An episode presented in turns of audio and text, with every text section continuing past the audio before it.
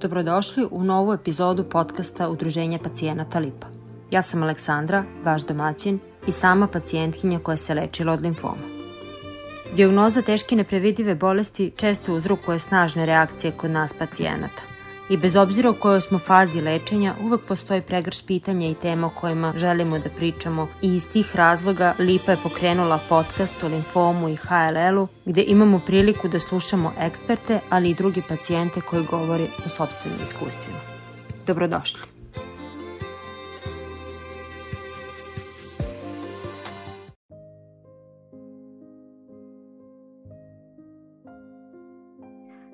Zdravo, e, moje ime je Dajana Kuzmanović, e, iz Banja Luke sam, tu sam rođena, odrasla, tu živim i dalje. E, moja dijagnoza je bila C83.3, odnosno non-Hodgkin limfom sa svim onim dodacima i nastavcima. Otkrila sam ga 2011. godine, tada sam imala 25 godina. Sasvim slučajno je zapravo otkriven ja sam osjetila neko probadanje u, u grudima na desnoj strani. E, sestra me je natjerala bukvalno da odem na neki pregled. Ja sam mislila hajde samo da, da joj ispunim želju, da joj udovoljim. I to je bilo to. Zapravo kada su stavili ultrazvuk na to moje malo žiganje, shvatili su da to nije malo žiganje nego nešto mnogo veće. Kako dalje tekla diagnostika? Pa što se tiče same diagnostike, e, nije to bilo nešto puno komplikovano. E, ja sam na sreću otišla na prvi simptom e, jer taj moj limfom je bio nenormalno agresivan. Bukvalno iz dana u dan kako sam radila nalaze, ultrazvukove, magnete i tako dalje, on je svaki dan bivao sve veći. I to je bilo danas je 3 cm puta nešto, sutra je 5 puta nešto. Uh, diagnostika je bila jeli, taj prvi ultrazvuk, uh, zatim uh, odlazak kod jednog hirurga koji je rekao to nije za mene, odlazak kod drugog hirurga koji je rekao to nije ni za mene, uh, ali hajde uradit ćemo magnetnu rezonancu, uradila sam magnet, on je pokazao stanje katastrofalno, tada su radiolozi mislili po magnetu da je to neki sarkom pluća ili tako nešto, E, međutim naravno nisu bili sigurni i onda je bilo hajde da mi tebe otvorimo. Međutim, tu je bila problematika, niko nije želio mene da otvori, jer sam ja imala 25 godina, 40 i nešto kilograma, onako mala sjena, mala žena, i to je nešto bilo u plućima onako dosta prošireno i oko srca i skoro u kompletnom grudnom košu već neke tri sedmice nakon e, prvog tog ultrazvuka meni je to popunilo kompletan grudni koš. Niko nije želio da, da, da otvori da vidi šta je to agonija traženja hirurga je trajala danima i onda se onako kao iz neba pojavio neki hirurg koji je iz Beograda došao tu u Banja Luku i rekao pa hajde ok, otvorit ćemo. Ne mogu da ti dam neku nadu pretiranu, ali hajde da virnemo šta ima unutra. I kada je virnuo, svašta je on tu nešto očistio, povadio, prosto da bih ja mogla da, da dočekam analizu, patologiju i tu neku prvu hemoterapiju. E, na toj nekoj brzoj patologiji tokom operacije pokazalo se da je to limfom, da nije sarkom, što je bila bolja opcija. E, I sjećam se kada sam se probudila posle operacije i kada je došao da me vidi, rekao je Dajana, ja sam iz tebe vanzemaljice izvadio, ali nema veze, ima tu života. I kako je on rekao ima tu života, ja sam rekla ok, nema veze, sad radimo što treba, ima života, moj hirurg kaže ima života i ima da ga bude.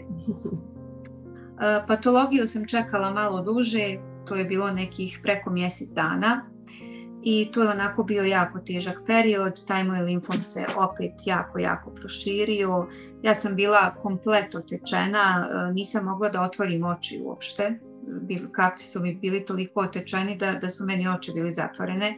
Nisam imala vrat. E, meni je glava bila spojena sa grudnim košem koliko je taj otok bio veliki. E, baš onako jedan jako, jako težak period i samo daj mi Bože da dočekam prvu hemoterapiju. Ja sam je, gledala sam u tu hemoterapiju kao kao u najljepše, ne, nešto najljepše na svijetu, bukvalno. Znači, bilo je posle te operacije i, i hemioterapija. Šta je još yes. podrazumevalo lečenje? Pa imala sam tih osam hemoterapija i meni su odmah na početku rekli da nakon što to odradim, ako sve bude u redu i ako odreagujem na terapiju kako treba, da ću raditi transplantaciju matičnih ćelija. Tim povodom sam iz Banja Luke otišla za Beograd na VMA. Tu su me primali, primili, odradili diagnostiku i sve što su oni mogli, potvrdili dijagnozu uradili uh, analizu koštane srži, pokazalo je da je ona ok, da mogu sama sebi da budem donor i moje je bilo da isprimam tih osam hemoterapija i onda da se vratim kod njih. Na sreću ja sam super reagovala na hemoterapije, baš onako jako, jako dobro. Isprimala sam svojih osam, sve u terminu, bez nekih komplikacija, infekcija i, ostalih gluposti i onda sam se vratila na VMA prvo jednom da bih e, odradila, zapravo da mi uzmu te moje matične ćelije. To je trajalo 21 e, dan, toliko sam bila tamo i to su te e, prvo visoke doze hemoterapija, onda one neke injekcije za rasle leukocita, oni odrade svoje što treba, ideš kući i poslije nekih sedam ili deset dana, više ne mogu ni da se sjetim poslije koliko dana sam se vratila i tad ulazim u sterilni blok. I to je onako jedno sad mogu da kažem jedno lijepo iskustvo za mene u tom sterilnom bloku sam ja uh, zaista baš, baš puno naučila o sebi. Uh, bila sam sama sa sobom 22 dana i mogla sam sa sobom da razgovaram, da se svađam, da sama sebi kažem neku lijepu riječ. I nas dvije smo imale onako jako, jako lijepe i konstruktivne razgovore, iako je taj period tih 22 dana u sterilnom bloku bilo kao, kao neko srednjevjekovno mučenje iz filmova otprilike. Toliko je bilo uh, bolova, krvi, patnje, svega ali danas onako kad pogledam šta mi je sve to donijelo, to je bilo jedno jako, jako lijepo i poučno i korisno druženje sa samom sobom. A kaži mi kako si inače ovako podnosila lečenje i fizički, dobro za psihički segment uvek je nekako malo osjetljiviji od tog fizičkog. A prvo mi reci kako si fizički podnela, pa mi onda reci kako si psihički to podnosila. Fizički, što se tiče ovih osam hemoterapija, odlično ja sam se osjećala kao da mi nije ništa. Um, imala sam izuzetno dobar apetit, imala sam snage, e, nisam imala nikakvih komplikacija, temperatura, prehlada, ničega. Jednostavno, to je eto za mene bilo ponedelj, svaki treći ponedeljak da odim uh, u dnevnu bolnicu, tih pet dana da dolazim ujutro, odlazim na veče, isprimam svoje i umeđu vremenu se malo pričuvam nekih viroza, prehlada i nečega. Zaista tih osam hemoterapija meni je bilo kao, kao neki godišnji odmor, eto, otprilike da tako kažem. Svi su me pazili, mazili, tetošili, ja sam svoje odrađivala u bolnici i tako su tekli moji dani. Čega si se bojala? Uh, ja, dok, sam, dok, dok mi je trajalo samo liječenje, nisam imala nekih emocionalnih i psihičkih problema pretjerano. Uh, generalno sam takva da kada postavim ispred sebe neki cilj, ja guram prema tome i meni je sve drugo nebitno, ja samo guram da ispunim taj svoj cilj. I tada sam imala taj cilj i tako sam prolazila kroz te hemoterapije, kroz sve te mjesece u kojima sam odrađivala šta je trebalo. Imala sam podršku i porodice, imala sam i tu jednu jako lijepu emotivnu vezu i, i sve onako nekako to radilo za mene. E, međutim, moj najveći problem je zapravo nastao kada sam se izliječila. Ja tad nisam znala šta bih sa sobom. To je onako uh, možda malo čudno, ja ne znam da li se to i drugim ljudima dešava, ali uh, kada sam završila liječenje, i kada su mi rekli, e ti si sad zdrava, više ne moraš ništa da radiš, meni se svijet srušio jer ja nisam znala gdje ću. jer ja više nisam imala potrebu da odlazim u bolnicu, ja više nisam imala šta da radim sa sobom, više nisam imala te svoje nazvaću ih seanse ponedeljkom kada odim kod svog hematologa pa se mi ispričamo pa te neke sve ljude koje sam u bolnici viđala. Ja sam čak dolazila u fazu da eto došao je ponedeljak, ja ne idem na hematologiju, ja sam izdala ljude koji su gore. Oni su ostali, a ja sam izašla. Zašto? Kakva sam ja to? Ja sam se toliko vezala za tu bolnicu, za tu dijagnozu, za to sve. E, meni je to, e, možda će zvučati ludo, a meni je to počelo da nedostaje u tom trenutku kada sam završila sa svim tim, jer to je bio jedini svijet koji sam ja mjesecima poznavala. Znači može se reći da ti je bio pravi izazov da se vratiš nekom normalnom životu. Jeste. Bio mi je pravi izazov da se vratim normalnom životu e, sve do trenutka kada sam ja shvatila da moje normalno više nije normalno kao prije. Da ja moram da tražim svoje drugo normalno. I to je onda tek postao izazov pronaći šta je to novo normalno. Koliko je trebalo vremena da se vratiš? Kada si se vratila tom nekom novom normalnom i koji su tad bili neki izazovi? Same, same zanima i taj neki drugi deo priče. Kako izgleda to novo normalno? Uh, to novo normalno mogla bih reći da još uvijek tražim. Uh, shvatila sam zapravo da ja moram da, da se pustim. Da ne može sve na, na termin, na sat, na minut, da to više ne ide tako. Jer moj prijašnji život je bio takav život prije limfoma. Bio je takav da sam ja sve mjerila, ja sam sve, sve morala da držim pod kontrolom, ja sam bila kraljica svega i sve, sve je bilo onako e, kako ja kažem. E,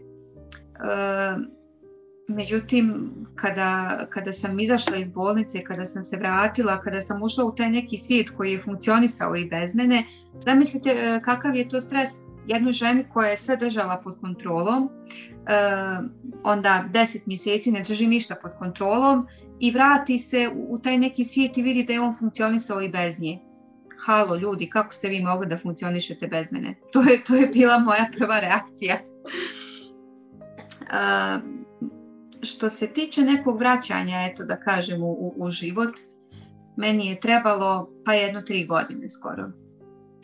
trebalo mi je toliko da, da se oslobodim nekih strahova, koje sam možda dobila kroz svo to liječenje. Nisam se nikad bojala ni vraćanja bolesti, ni toga da ću da umrem, ni toga da će nešto da mi se desi, ali onako imala sam neke, uh, možda neke fobije, ne znam. U jednom periodu sam se bojala da putam velike zalogaje.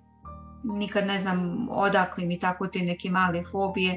Onda u jednom periodu nisam smjela da zaspim. Bojala sam se da ću ružno da sanjam.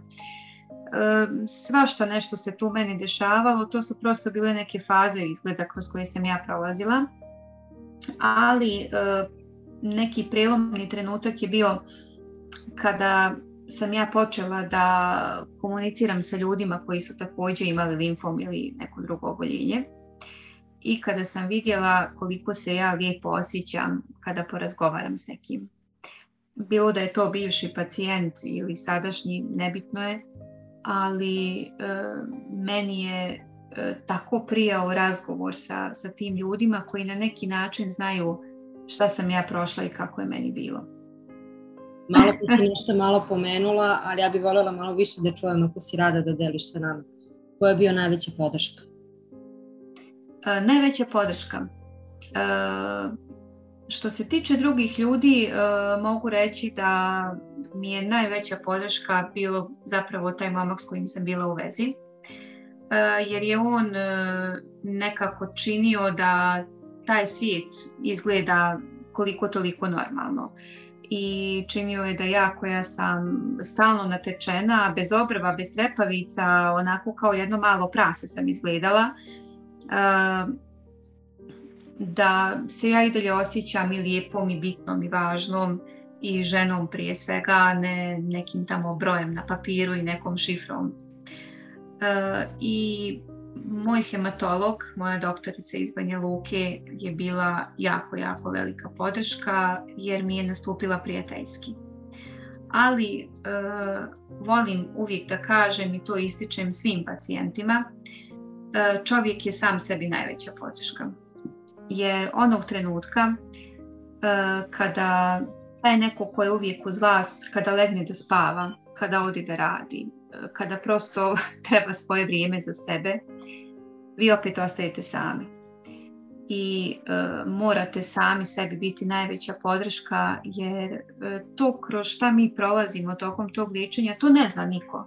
Ne znam čak ni neko ko je imao isto liječenje kao mi. E, ok, zna otprilike, ali niko e, osim nas ne zna kroz šta mi prolazimo, kako se osjećamo i šta nam je potrebno. I zbog toga koliko god e, možda zvučalo arogantno ili ne znam nija kako, e, ja uvijek ističem da čovjek je sam sebi najveća podrška i mislim da moja najveća podrška u tom svemu jeste zapravo e, bila ta moja tvrdoglavost i ta moja želja da ja neću da odim sa ovog svijeta dok ne uradim još neke stvari. Da kažemo da je to bila tvoja super moć, ja? to je bila moja super moć, da. Često ja znam da kažem ovaj, kada neko počne da se hvali ili tako nešto, ja onda kažem, reko, ok, e, ja sam, ima, ja sam bila C, koja je tvoja super moć? Ok, ja nemam super moć.